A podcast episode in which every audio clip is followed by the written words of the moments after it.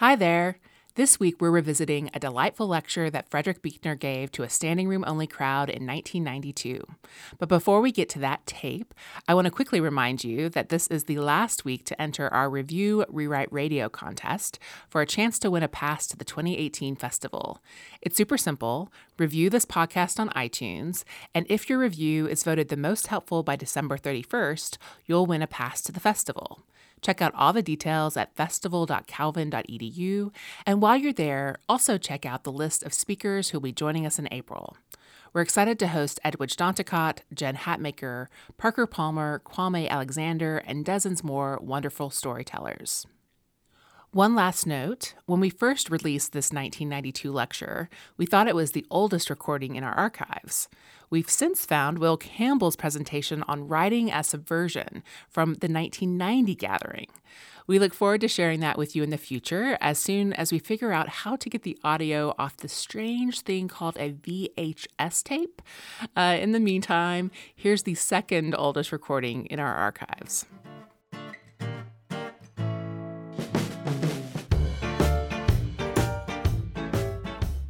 Welcome to Rewrite Radio, the podcast from the Festival of Faith and Writing. I'm Lisa Ann Cockrel, the director of the festival, and I'll be your host. This is the place you can listen back to conversations we've had with writers and readers as we celebrated the written word together for over two decades. In each episode, you'll hear a session that took place at the festival. It might be a reading, an interview, a lecture, panel conversation, or something else entirely.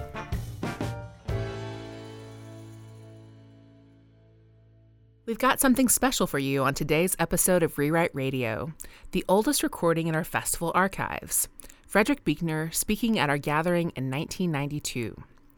Buechner's books, fiction, essays, sermons, and more, have been translated into 27 languages, and he has often been praised for his ability to inspire readers to see the grace in their daily lives. The London Free Press called him one of our greatest novelists because he is one of our finest religious writers. He has been a finalist for the Pulitzer Prize and the National Book Award, and he has been awarded eight honorary degrees from institutions including Yale University and the Virginia Theological Seminary. In addition, Buechner has been the recipient of the O. Henry Award, the Rosenthal Award, the Christianity and Literature Belles Lettres Prize and has been recognized by the American Academy and Institute of Arts and Letters. Joining me to talk about his night here in 1992, his first of two appearances here at Calvin, is Jennifer Holberg, who, along with Jane Swart, co directs the Calvin Center for Faith and Writing. Jennifer is senior faculty in the English department at Calvin and editor of Shouts and Whispers.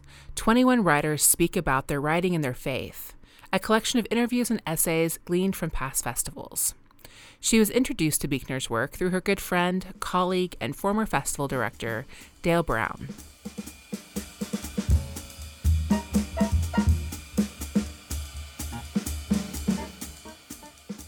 We have a tradition of starting off these interviews with the question of where did I catch you today? Uh, so, where did I catch you today? well, what's interesting is our offices are next door to each other. and so I got to walk next door into a different office, see the parking lot at Calvin College from a different vantage point. Exactly. So, I've caught you in my office, basically. It's so true. I think caught is probably a little strong, but uh, I came in, I came in, mm-hmm, definitely uh, because I love love chatting with y'all. So it's a pleasure to be here today, and uh, excited to talk about uh, this particular session. Yeah. So today we're going to listen to one of our earliest recordings from the archives from the Festival of Faith and Writing, um, and this one features Frederick Buechner in 1992. Do you know what room he was speaking in, where this was recorded? Do you remember? Yeah, it was in the Fine Arts Center auditorium. Okay. Um, and what's so great about this is it's as we as we have this new Center for Faith and Writing that the festival is part of now. Um, you know, it's been it's given us a chance kind of to think back at our really rich heritage, um, and to think about the very first festival that they had in 1990, which was called Contemporary Writers and Their Community. Um, and that was um, so sort of a small 150 f- people gathering. And then in 1992, the, the department started to think about, well, who else would we maybe want to have? And uh, Dale Brown, who many people will know, was a real scholar of Buechner's work. He'd written his dissertation on, on Buechner. Um, and so he invited Fred to come, and to everyone's surprise, it was a standing room only crowd. It was really a moment when I think folks in the department started to say, hey, this is, this is something that people have a real hunger for. Um, there's a lot of folks out there that really want to participate in this conversation about the intersections of faith and writing. Mm-hmm. Um, and so after that, then in 94 is the first time we actually sort of have a festival. Okay. But Buechner really is kind of the roots of, uh, of what we're trying to do here, I think. As the title of one of his books says, that the gospel is tragedy, mm. but it's also comedy, mm. And it's also fairy tale. Mm-hmm. It's these weird, surprising moments of joy but it's also this brokenness. You know, in one of his books, he talks about how, you know, all's lost, all's found, mm. or that human beings are amazing and we should be paying attention to God's work in their lives, but also nothing human's not a broth of false or true. Mm right? So that he, he really wants to sort of have that complexity. And I think we've always at the festival tried to have writers who are really thinking about faith in complex ways. You know, um, it's been said of Buechner that he says, I believe, but tremblingly. Um, I want it to be true. Um, I want there to be this sort of joy and this hope, but I also want to acknowledge the dark um, I want to acknowledge the doubt. Um, so yeah, no, that's. I think you're right. It's amazing how you can look all the way back to 1992, and I'm sure probably 90 if we if we had some recordings there, but and really just see the the the roots of what has grown into the festival, yeah. uh, really deeply there. And then in this session specifically, he talks a lot about um, attention. I think is one of the things that is a, a primary theme. And and, and I, I, know you have a book here, actually, um, Dale's book on Buechner, yeah. um, in which he actually talks about this night. Mm-hmm. So I wonder if you mm-hmm. could read this part yeah. for us, where Dale kind of recounts what happens that night. Yeah. So in Dale's book, The Book of Buechner. Uh, he uh, he describes the night, and this is a quote from the book. When Buechner came to Calvin College in 1992, on the evening of what turned out to be an infamous night of rioting in Los Angeles, I introduced him via translation of Samuel Johnson's Judgment of Oliver Goldsmith. Praising Goldsmith's range, Johnson concluded that Goldsmith, quote, touched nothing he did not adorn, unquote. Toiling in so many areas, Buechner has demonstrated a similar gift. He spoke that night about paying attention. I found him at the television set the next morning, weeping as he watched the reports of chaos in Los Angeles. There, as in the books, I learned something about the cost of that attentiveness. And I, I think that's a lovely kind of moment to think about him being here that packed night the night before. He talks about, as he opens this session, about feeling like a rock star, this huge yeah. session of people come out that sort of surprises him. You can hear that in his voice. Mm-hmm. And then Dale coming to see him the next morning to take him back to the airport, and he's weeping. Mm-hmm. Um, so that, that wonderfulness of paying attention and, and, and celebrating that, and yet understanding the great brokenness of the world and how do we sort of move together through that. Um, and I think that the community of the festival that this sort of kicks off is really one of the ways we do that is we, we come together we find mentors like dale for me who helped me you know find this great author that uh, that has influenced my life um, but that we walk together to find these things and try to struggle against the darkness that we see all around us well, on that note, thanks so much for um, helping to introduce this recording. And um, yeah, thanks so much for all the work you're doing with the Calvin Center for Faith and Writing and with the festival for all these many years. Yep. Thank so. you, Lisa. You guys are awesome. and uh, and I, I hope everyone enjoys hearing it. And hopefully, we'll have more from the archive for you soon. And now, Frederick Buechner, here at Calvin College in 1992, introduced by Dale Brown,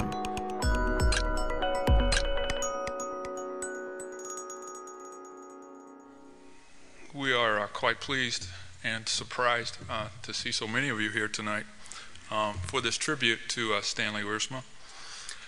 And I suspect that uh, for many of you, your presence here is something of a testimonial to our speaker, uh, Frederick Buechner. I know that some of you, no doubt, were dragged in here forcefully by a Buechner zealot. Um, kicking and screaming, but uh, I suspect the gathering is, for most of you, for many of us, uh, a way of saying um, thank you, uh, a way of expressing our gratitude for the books that we've read over the years that have helped us and moved us.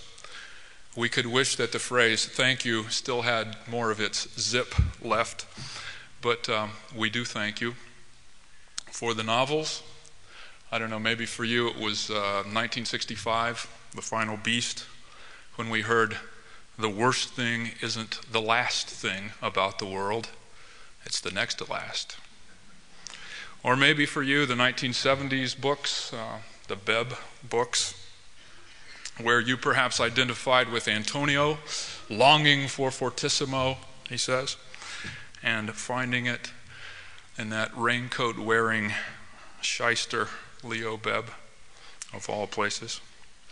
Or maybe it was the 1980 book, Godric, of which Stan Wiersma said in March of 1981 Buechner has managed to give us a book about sainthood without being sentimental on the one hand or cynical on the other. It is a book too good to miss. And if you've read that book, surely you can't help but recall that rumbling old saint's words uh, nothing humans, not a broth of false and true. And we're grateful for the so called nonfiction Maybe it was uh, telling the truth, the tragedy, the uh, gospel and tragedy, comedy and fairy tale, where we heard, not for the first time, but in remarkably fresh ways, of the overwhelming of darkness by light, of the story too good not to be true, or wishful thinking, a theological ABC, where we got a new slant on theology. Theology, Buechner says, is the study of God and his ways. For all we know, dung beetles may study humans and our ways and call it humanology. If so, we would probably be more touched and amused than irritated. One hopes that God feels likewise. And there's the autobiographies, of course, The Sacred Journey, Now and Then, and more recently, Telling Secrets, where we heard if God speaks anywhere, it is into our lives that he speaks. Frederick Buechner has managed in unique ways to make his journey a reflection of our own. For more than 40 years now, he's been calling us to pay attention. To pay attention to the possibilities of our lives, the possibilities for joy beneath the long known tide of human woe. As uh, Samuel Johnson says of Oliver Goldsmith, everything he touches, he adorns. And we're grateful. Uh, please welcome Frederick Buechner.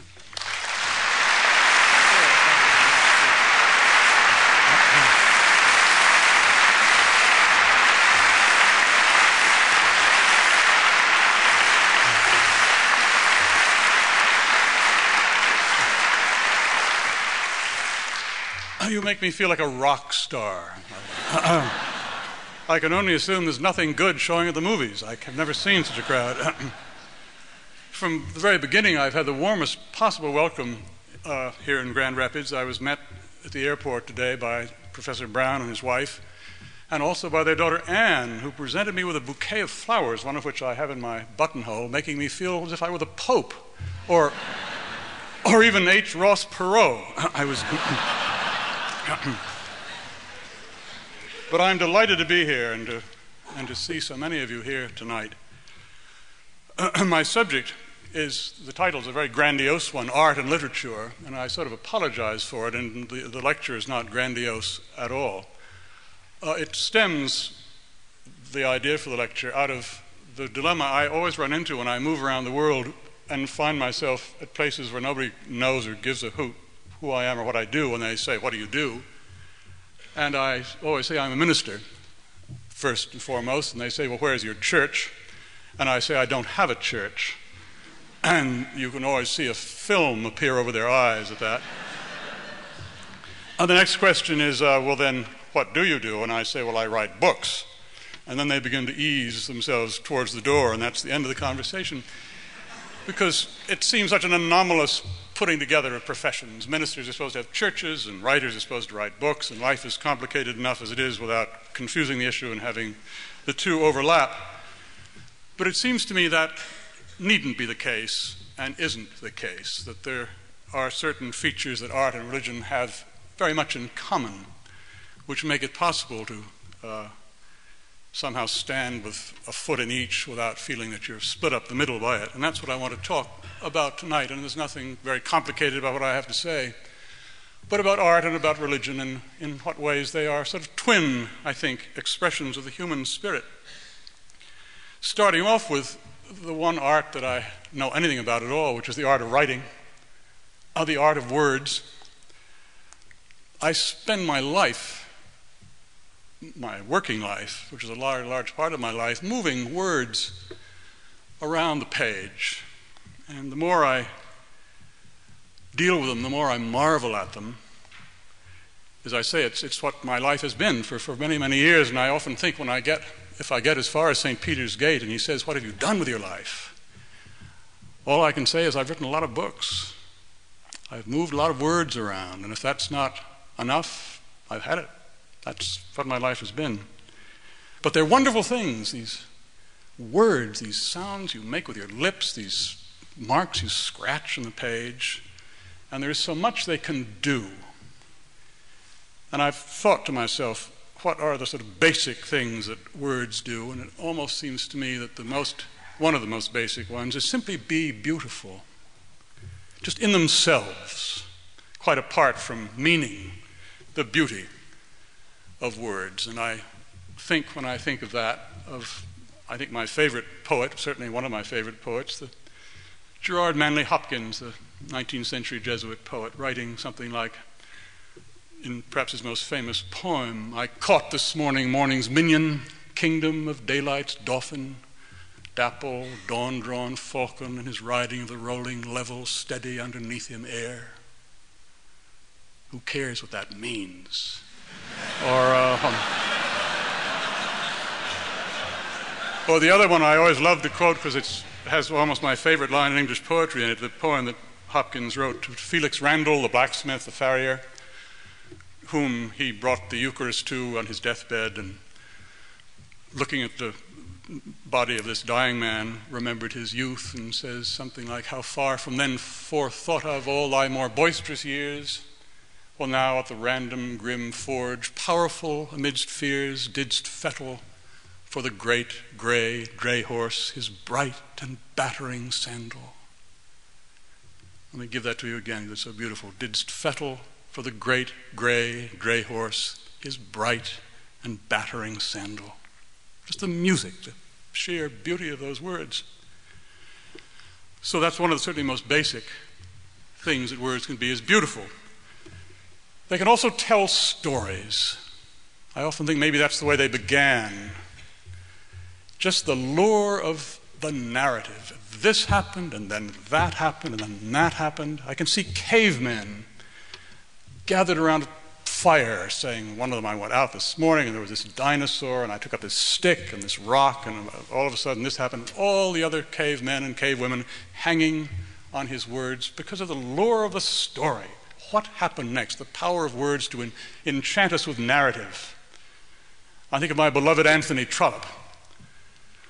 No great stylist, no uh, characters with a kind of uh, panache and uh, color that Dickens have, but just telling us these stories about ordinary people with the verbal power to keep us fascinated by them.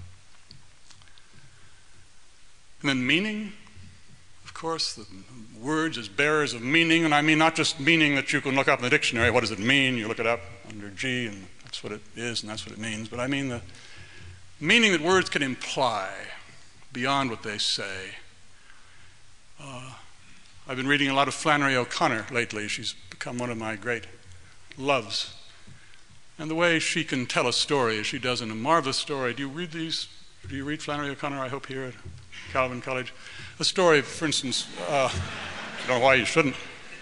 uh, a story she wrote called Revelation, where there's a scene in a doctor's office waiting room, and all of a sudden, this uh, sort of unattractive girl, disfigured with uh, acne, can't bear the sound of this pious woman going on and on about how God made white people and black people and how lucky she is to be a white person, not a black person. All of a sudden, the girl can't stand it anymore and wings a book at her and catches the old fool on the side of the head. And the sense in which you feel this was a moment of grace for that old woman, that if her soul is to be saved, it was saved because grace struck like lightning at her freakishness at that moment this wonderful vision she has at the end of the story where she uh, uh, goes back and she sees the, this vision. I think she's looking at a sunset. The saints are marching into heaven. And the good people, like her, way at the end of the procession, all the people she thought were the riffraff at the front. And she realizes in the end, to enter paradise, she says, even our virtues will have to be burned away. The implication of meaning, of sort of resonance of meaning, uh, beyond what the dictionary meaning of the words is. And then the power of words to move us. It always seems such a magical thing that I can laugh myself silly over Mark Twain, who told his last joke in 1910, or Peter Finley Dunne, if you know the Dooley papers, or you name it, or to be moved to tears, very likely, almost, by things that were written years ago, long since the tears of the per- person who wrote the book have dried up. These are the basic things I think that words do. They are beautiful, they convey meaning, they tell stories, they move us. But it seems to me, and now I'm getting to my major point really, that they do something even more basic still. Before they do all those other things, they do something else. And to illustrate that, I wanted to recite for you a haiku you all know about haiku, those little 17 syllable Japanese poems that when I was teaching school at Exeter were tremendously popular. All the kids who didn't like lots of other things loved haiku because they were easy to read and remember and easy to write. Anybody can write a haiku. And the most famous one of all, or so I'm told, is by a, I think, 18th century Japanese poet named Basho. And here is the haiku, and I'm going to read it twice, it's only 17 syllables long. And it goes this way An old, silent pond into the pond, a frog jumps, splash, silence again. I'm going to read it, I'm going to recite it again. Close your eyes this time. An old, silent pond, into the pond, a frog jumps, splash, silence again. And now you can open your eyes. it's obvious that none of the things that I said words most basically do are being done in that poem. The language is not beautiful, could hardly be more commonplace. The words are all almost monosyllabic, not flowery, not poetic. They don't mean anything.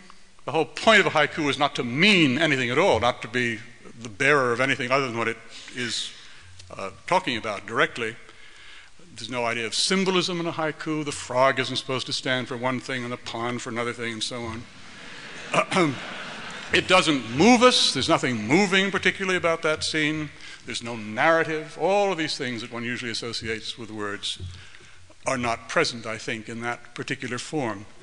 What it does do, and this is what I'm suggesting is the most basic thing perhaps that literature does, it puts a frame, a frame around a moment. This most pedestrian moment, you picture Basho, whoever he was, walking along the edge of the old silent pond and startling a frog who leaps into the water and makes this splash, catches his attention for a moment, and then, as the sound dies out, silence again. He simply enables us to participate in a moment that without him, without the frame, we would very likely have missed. At least I would very likely have missed it. Perhaps I shouldn't foist this on you. Either I wouldn't have noticed it at all, this moment, I'd have been lost in thought. And lost is a good word to hang on to. Lost in thought. Or else I would have noticed it and I would have verbalized it. I would have said, well, I was just a frog jumping into a pond, as if that's all it was. And would have dismissed it. Or I would have thought about it. I would have thought about it. Sickly door. The frog, the sound, the splash, the pond would have made me think of other things. I would carried a million miles away from the moment itself. What the haiku, it seems to me, is doing, and what literature, the art of writing at its most basic, is trying to do, is say, stop all of that. Stop thinking, stop verbalizing, stop departing for the moment into other parts of your interior life, and simply see this moment, like the frog jumping into the pond, in all its shimmering immediacy, its suchness, this moment that otherwise would have been lost forever, but for the frame. And it seems to me that what's true of the haiku is true of even the most complex literary forms, whether you're thinking of plays or novels, great, long, complicated novels, or poetry. They're all saying basically, pay attention. Pay attention. Pay attention to the black man and the boy floating down the river in a raft. Pay attention to the Grecian urn. Pay attention to the ruined abbey. Tintern, pay attention to the young woman who's about to throw herself under a railroad train because her romance is uh, fallen apart. Pay attention to this that we are framing for you. And the magic of the art of words, I think, is not only that it asks us to pay attention, but it enables us to pay attention, to put aside all the things that are going through our heads and our stomachs and our hearts most of the time, to put those all aside and simply participate in, be present with that which is on the printed page. Be present in this book. Be present in a way, it's saying, I think, be present in your own skin. Be present in your own life. I've been reading a lot lately of uh, a, a, Vietnamese Buddhist named Thich Nhat Hanh. I wonder if that means anything to anybody. Who lectures about mindfulness and meditation and says a lot of things that other people have said, uh, though he says them very well. But one of the things he does in his lectures, he's trying to explain things, every once in a while he causes a bell to be rung. He says, You never say you strike a bell because that's too crude and cruel. You say you ask the bell to speak. And when the bell strikes, everybody stops thinking. And simply, he says, now everybody should be together and breathe and enjoy being alive. And that's somehow not altogether divorced from what I'm talking about. Literature saying, pay attention, be alive, put everything else to the side.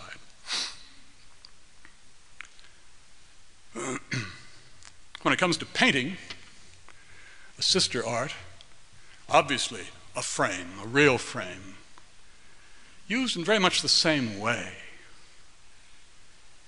I think of the great French impressionist Claude Monet. I don't know how you feel about him, but he would be my favorite if I had to pick one of them. And the extraordinary paintings he did of very uh, homely things again and again. There was a series of uh, the water lilies are the ones that everybody knows, but I'm thinking particularly of a series he did on a haystack, some little French, funny-looking sort of haystack near where he lived in Giverny in France, painted in the light of dawn, painted in autumn, painted with a little bit of dusting of snow on it, painted by rain light, painted in the spring. What could be more commonplace? What could be less remarkable than a haystack. But because of his framing it, because of his looking at it and appropriating it, it becomes unforgettable. It becomes itself. It becomes gripping. It becomes real. It becomes somehow a vehicle for truth, the truth of the haystack. And even more obviously, I think, in the case of the great portraits, great portraits, I don't know who you think of as the great portraitist. I always think of Rembrandt. When I was a child, I used to go up with a cousin of mine to the great Metropolitan Museum in New York with our little sketch pads. We thought we wanted to be painters, and we would copy paintings that were hanging on the walls. And Rembrandt was the one I used to go back to. And there was one portrait I remember especially of an old woman, old Dutch woman, appropriately enough for this audience, with a tight fitting black dress and a sort of white starched cap. Her upper teeth have gone and her lip is puckered, and she has a kind of waxy pallor to her face. The kind of a face that if you saw it advancing on you up the aisle of a supermarket, wheeling a cart, or sitting across the aisle from you on a train or something like that, you'd never notice it. An absolutely unremarkable face, but it has been so remarkably seen by Rembrandt that one sees it remarkably. One sees somehow in this face all faces. Or in all faces you see, you see a face somewhat like that. So if the writer is saying, stop, pay attention, the uh, painter is saying, stop and look. Look at the faces you pass. Look at your own face. Do we ever look at our own faces? Look at the world and see them as Rembrandt saw that old woman.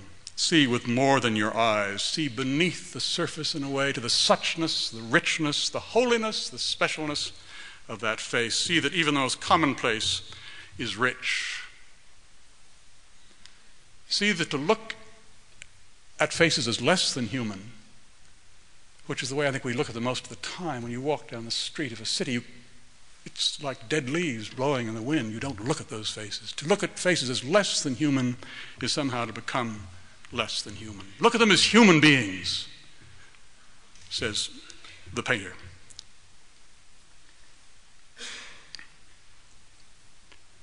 In music, it seems to me the artist is not dealing in space, of course, the way the painter does, with the haystack here and the green field here and the blue sky up there. The musician is working in time, where one note follows another note, in time, the way talk follows tick. The sounds and silences, the beat of the stick on the drum head, the sound of the breath through the uh, reed of the oboe, whatever it happens to be. The musician works in the medium of time, enabling us to listen to time, to listen to the passage of time, to listen to the silences and the sounds of time, especially to listen to the quality of time, not just the passage of time. You Remember that wonderful Greek distinction they make between chronos time, quantitative time, the time that a clock keeps track of, or a calendar, passage of time, time like an ever flowing stream bears all her sons away. And then they also have the word uh, kairos, the quality of time, a good time, a bad time, a sad time, a lucky time. And it seems to me that what the musician is doing is saying, stop and listen, listen to the quality of time what kind of, what, what is time like? Not just the passage of it. And it seems to me each musician, each great composer is almost drawing our attention to some particular quality of time. And it's only because I'm a word person that I have to put it into words, because of course the genius of the musician is he doesn't have to use words, he simply uses uh, sounds. But you think of Bach, those great plumes and paragraphs and explosions of sound, gorgeous sound, as if he's drawing our attention to the grandeur of time, the stateliness of time, the heroism of time. Or you think of Mozart. What does he, what does he want us to hear about time? It's hard to pinpoint it, but I, there's one I, I couldn't be less musical than I am, but there's one theme in Mozart I always hear, no matter what it is. It's an opera or a symphony or a sonata. This little da da da da dum, As if he's saying, above all, to me at least, listen to the poignance. Listen to the poignance of time.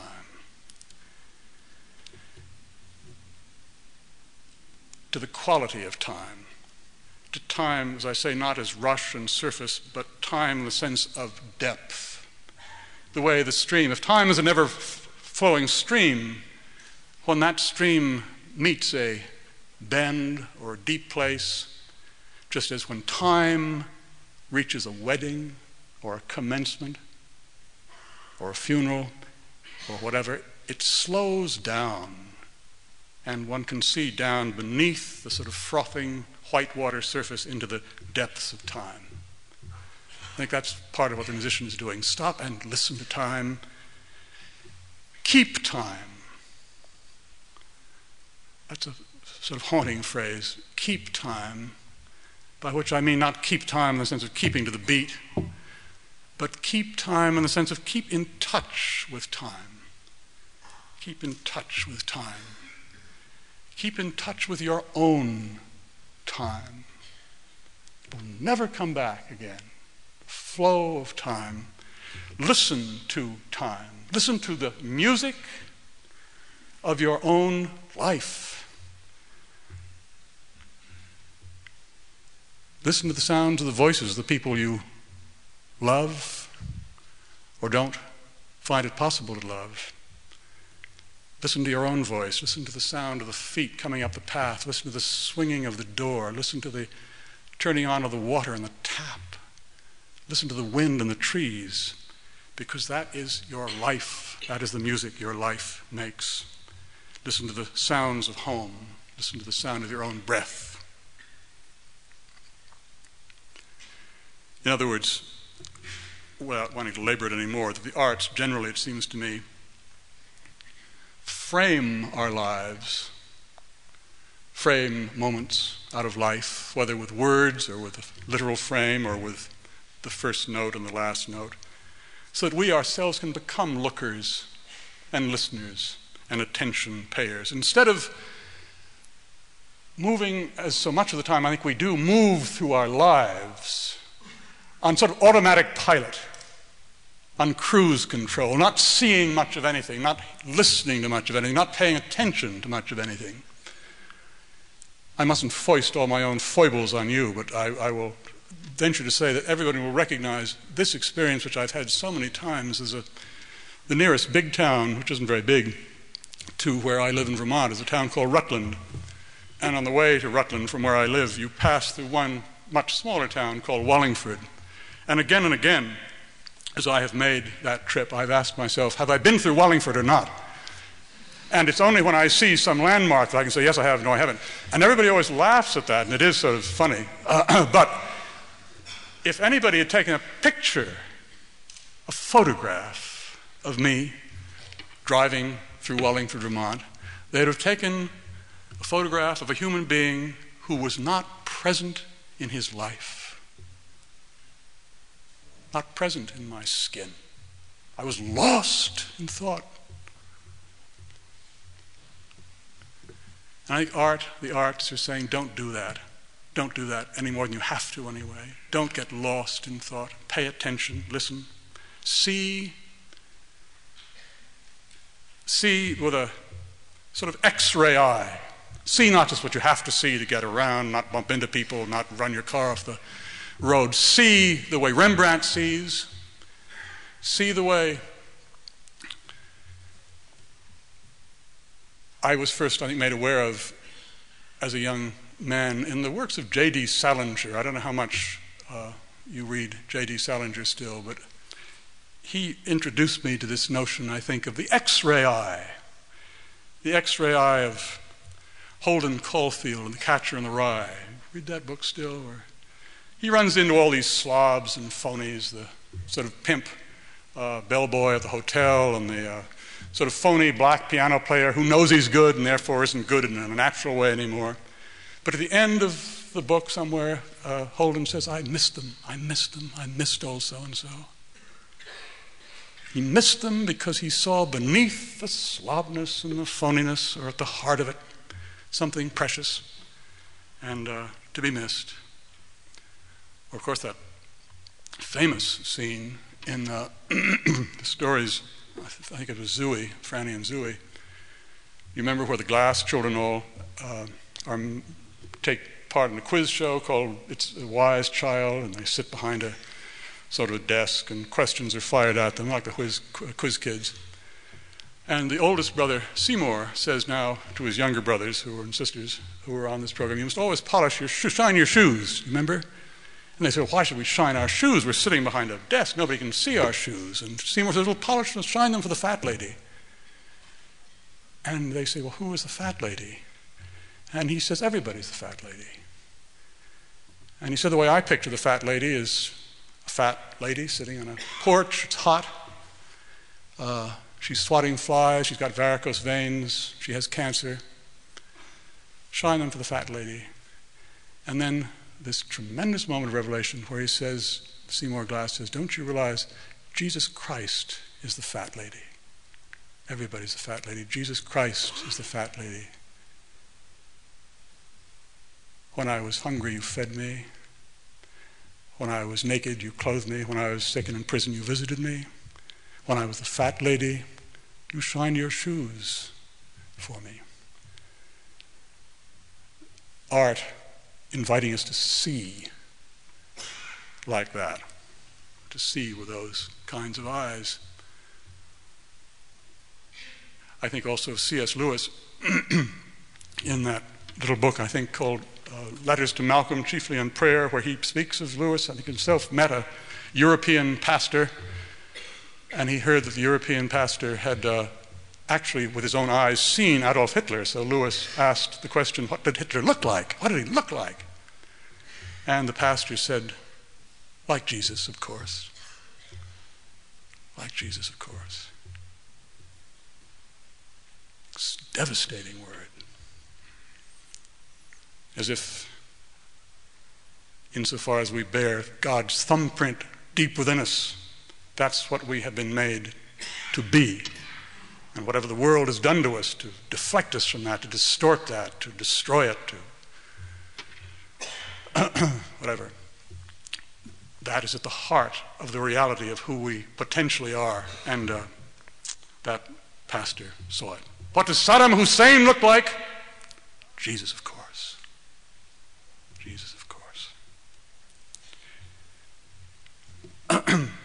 the question is how do you move through the world? How do you do it? If the arts are saying, stop, look, pay attention, listen, hear, how do you do it? People always ask that. People are so practical. I don't know how you do it. I'm probably not much better at it than you are. But uh, one way to do it, I think, is to take time to do it. Think of all the dumb things we spend our time doing. Why not take time to be alive in the world and to look and to think of each day as a kind of a treasure hunt? You can be sure that in every day, no matter how humdrum, no matter how dreary, no matter how frightening, let alone how joyous, in every day you can be sure there is buried a treasure. If it's only a face or a sound or whatever. Be mindful. Be mindful.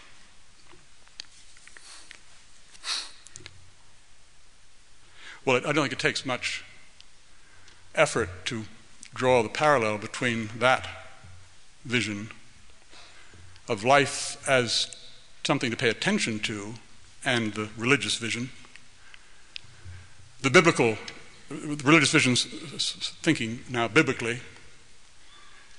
In Hinduism and Buddhism, the creation is of no particular importance. You get the sense that the creation, the, whatever it is, the 10,000 worlds, are a kind of dream that ultimate reality dreams, Brahmanatman dreams, or a kind of game, lila is the word they use for it, a kind of game that the ineffable plays like blowing thistledown through the air. It has no real reality, and the whole purpose, as you know, of Hinduism and Buddhism ultimately is to escape what we, in our uh, mistaken way, think of as the reality of the world. The whole point of Hinduism Buddhism is to escape it, to escape the wheel of rebirth, which only leads to suffering and death and another birth around and around the wheel, and to enter what they call nirvana, which is another level of reality altogether. It has nothing to do with the, with the creation as we know it.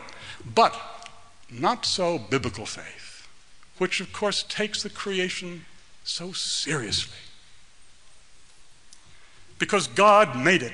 It wasn't a game, it wasn't a dream. He made the world, He made creation, He made what is to be, and gave us our lives in it, and Himself acted in it, entered it, through His people Israel, through the great events of the Exodus and the conquest of the promised land, and so on. Because he entered it finally as the Christ, died in it, rose in it. Pay attention to it, says biblical faith. Pay attention to the world, pay attention to creation, pay attention to your lives in the world because souls are lost and saved there, including, of course, our own souls. And I think all biblical faith is ringing changes on that. Pay attention to creation. The prophets saying, pay attention to the headlines of history. Pay attention to the fall of the temple in 586. What word of judgment is God speaking to that? Amos saying, pay attention to the fact that in this country where the presidents of corporations are paid millions of dollars a year, there are the homeless piling up on the streets of this kinder, gentler America. Pay attention to that. Let justice roll down like waters and righteousness like an ever flowing stream. Pay attention to the headlines. Pay attention to what's going on in the world of history. Look and listen. See, stop, pay attention. And then the Psalms saying, pay attention now not to the headlines, but to the tiny little print the tiny little mighty acts which happen in our own lives. No bigger than that. And yet for us, as big as mountains. The Lord is my shepherd, I shall not want. He maketh me to lie down in green pastures. He leadeth me beside the still waters. Yea, though I walk through the valley of the shadow of death. Each one of those, you feel, for the psalmist was a small moment of grace by the still waters and the green pastures, which paid attention to, became enormously important saving moments. Pay attention to those, says the psalmist.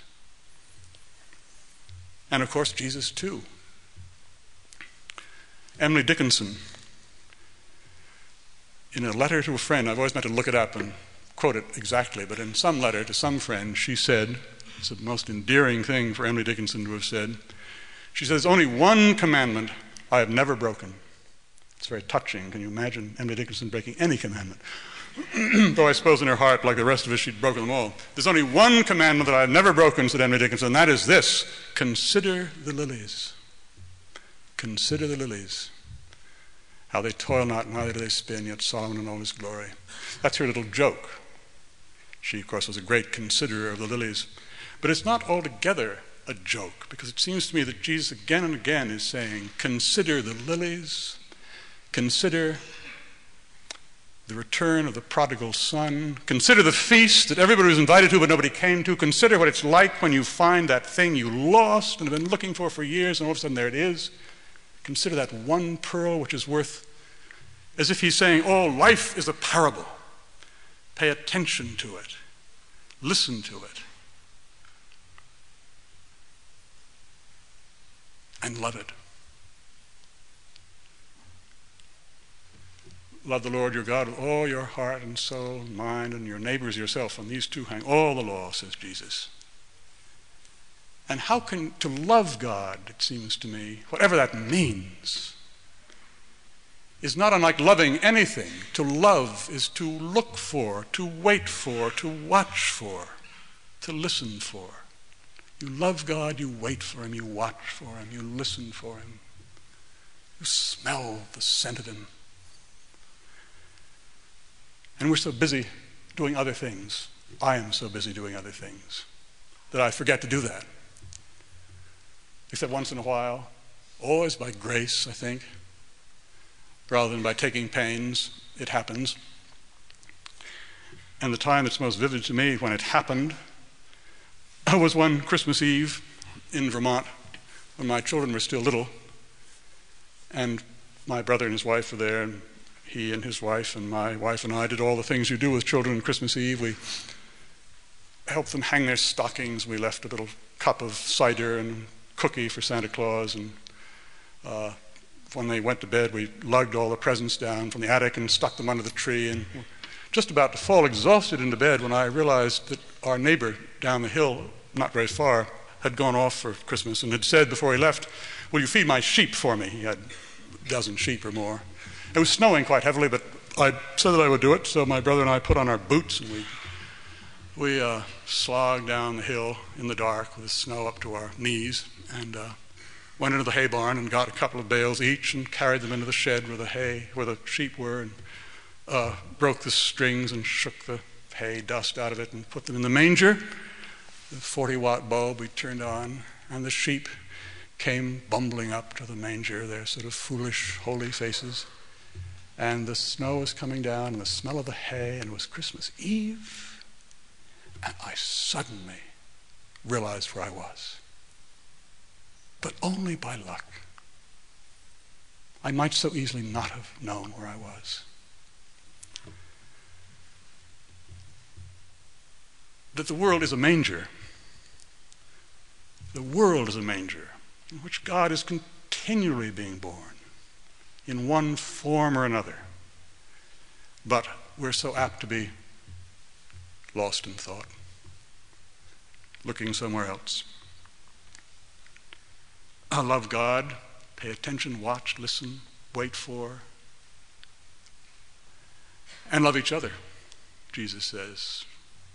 Love your neighbor. You have to see them to love them. You have to see them to love them. It's hard to love somebody you can't see. See their faces. See the way they walk down the street. See the way their shoulders slump when they're tired. Then maybe you can love them. And in the reverse, almost, it is in loving them that we come really to see them.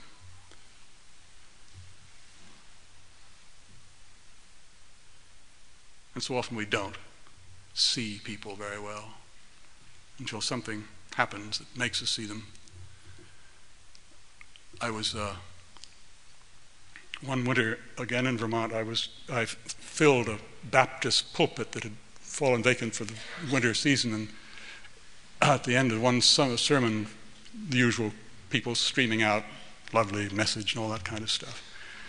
And there was one. Uh, there was one old lady who came out, sort of sallow and bent and uh, sort of gray. And I said, How are you? And she said, About as well as can be expected. And that was such an unexpected thing for her to say that I looked at her. And uh, I thought, even though I was, my only responsibility to these, this church was to preach on Sundays, and they were supposed to do their own pastoral calling, I thought, even I, once in a while, have got to love my neighbor. So I went to see the old lady because I'd seen her, you see. I saw her for a moment. She made it possible for me to see her because she said the unexpected thing.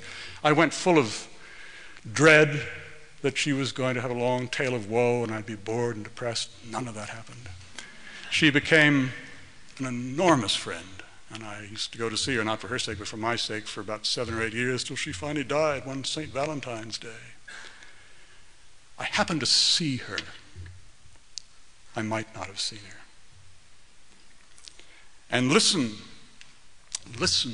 If you love your neighbor, then listen to your neighbor. Listen not just to what your neighbor says, listen to what your neighbor doesn't say. Listen to the silences of your neighbor. Listen to the silence of the people who are closest to you. Listen to the voices of the people closest to you, which are the hardest sometimes to hear. Listen and sometimes we don't because we can't. Sometimes we don't because we don't want to listen. We're afraid of what we'll hear.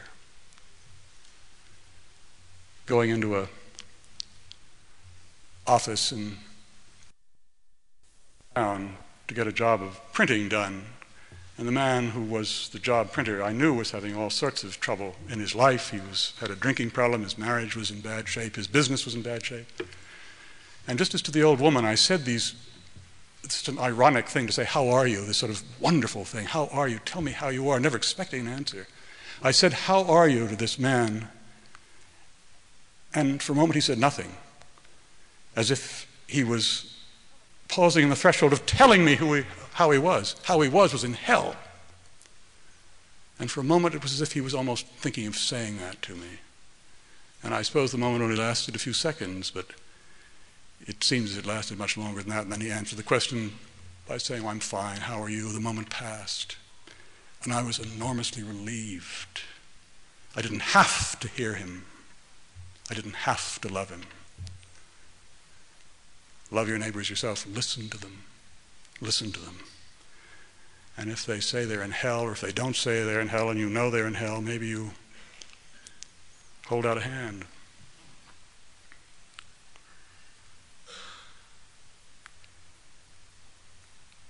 Talked about the x ray eye of Rembrandt, who saw that old woman's face, the x ray eye of Seymour Glass. I think of Jesus' x ray eye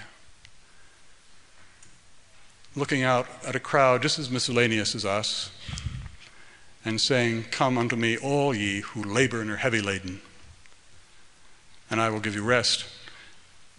And I don't know how you hear that, but I hear that word addressed not just to the people who are obviously laboring and heavy laden, the poor, the homeless, the dispossessed, the sick, the old, the lonely.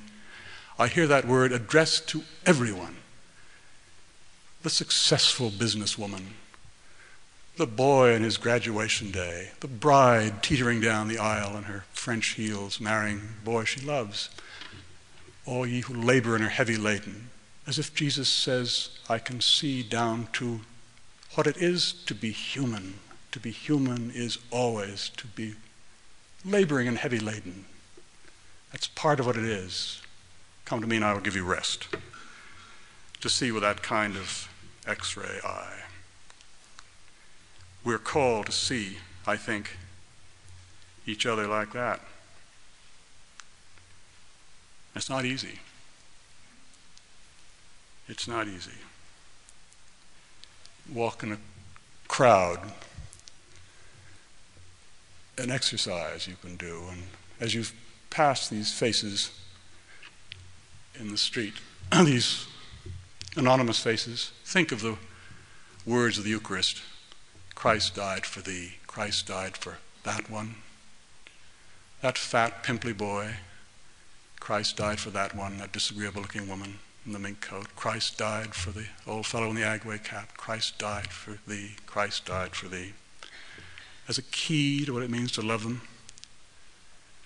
I think sometimes in crowds of people, anonymous faces, that every one of those faces each one of those faces is or was or perhaps someday will be the most precious of all faces to somebody somewhere. If that particular face were to show up in a particular house, light would come on. To try to imagine what it would be like to see each of those faces as that face, that special face.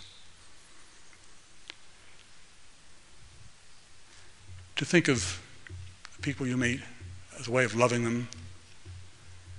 Well, I'll put it another way. I, uh, a couple of years ago, I happened to be giving lectures in tandem with a remarkable uh, black woman named Maya Angelou. And I, uh, we were both there in a, in a sense to tell our stories. I sort of told mine, and then Maya Angelou got up, and the same person who introduced me introduced her and said all the things one could say about Maya Angelou, who grew up, as you probably know, in uh, the 30s, same time I did, but in uh, Arkansas during the height of segregation and racism, in direst poverty, scared for her life. And he said, You will now hear from Miss uh, Angelou, who will tell a, a, very different story from the story you've just heard from Frederick Buechner. And as he was saying that, Maya Angelou shook her head back and forth. And when she got up in front of the microphone, she said he was wrong. She said, I have the same exact story to tell as Frederick Buechner. I have the same story to tell. That's deeply moving. Because in so many ways, you can hardly imagine two stories more different. Man, woman, black, white, poor as dirt, and by comparison, rich as Croesus. And yet, yes, of course, the same story. That when it comes to the business of trying to be human, when it comes to the business of trying to believe in a loving God in a world that gives us many reasons, if you have your eyes open, for not believing a damn thing. When it comes to the business of trying to survive, especially the shadows of childhood, we do all have the same stories. We have the same stories, the same secrets, the same fears in the night, the same joys. And to see that is a step towards loving. Love God, love your neighbor, watch for, listen to, pay attention to, which is what the artists are also saying as I hear them. then finally, this thinking of the mystery of who it is, what it is to be a human being. You can keep pushing the mystery back and back and back. The mystery, most immediately, of genetics, the mystery of what we inherit from our mother, our father, our ancestors, not only in the way of the way we look, but the way we are inside ourselves, that mystery, who can answer it? The evolutionary mystery, the mystery of the gradual development of the human being over the eons, the mystery of the creation of the universe, the Big Bang, whatever it was, God saying, Let there be light, where space and time themselves are created. It's just recently that I've come to realize that's what people are talking about. I always thought there was a big space into which the creation was created. Not at all, apparently. Space and time themselves. So we're made of stardust, that mystery. We're made of the same stuff that the universe is made of. But you push it farther still in biblical terms, and the ultimate mystery, of course, is that we're not only created by God, as we believe, but we're created in God's image. As I said before, we have God's thumbprint upon us, deep within us. We have this image in us, which is what the European pastor saw when he said that Adolf Hitler looked like Jesus Christ.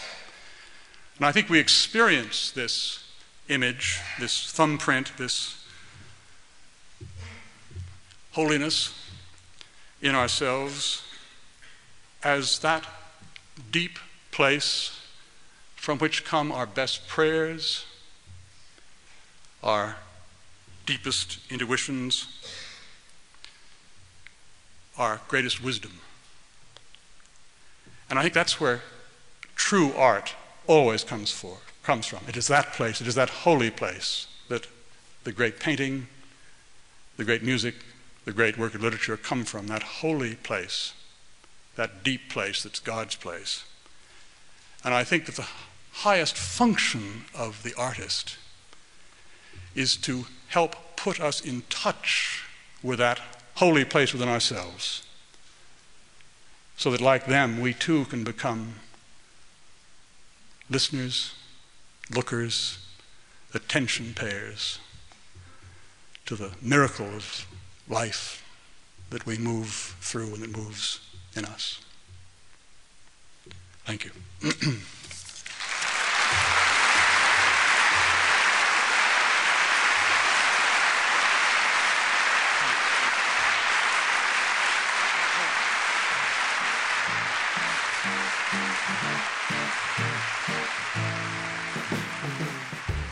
Many thanks to Frederick Buechner.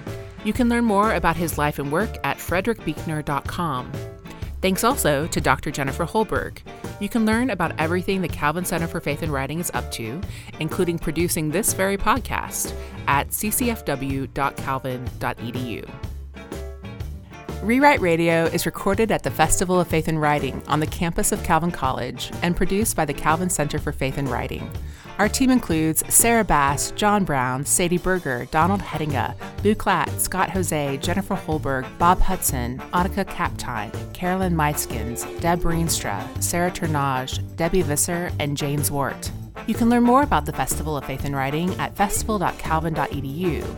And if you're into the social media, be sure to follow us on Facebook, Twitter, and Instagram. If you like what we're doing here on Rewrite Radio, please leave us a review on iTunes. It helps other people discover the show, and we are so grateful. Also, we've got 26 years of festival recordings to explore here on Rewrite Radio. And if you've been at some of these festivals and have a favorite session or two that you're especially excited to hear on this podcast, just shoot me an email at ffw at calvin.edu and tell me about them. Just put Rewrite Radio in the subject line. Thanks for listening to Rewrite Radio. I'm Lisa Ann Cockrel. back soon with more from the Festival of Faith and Writing.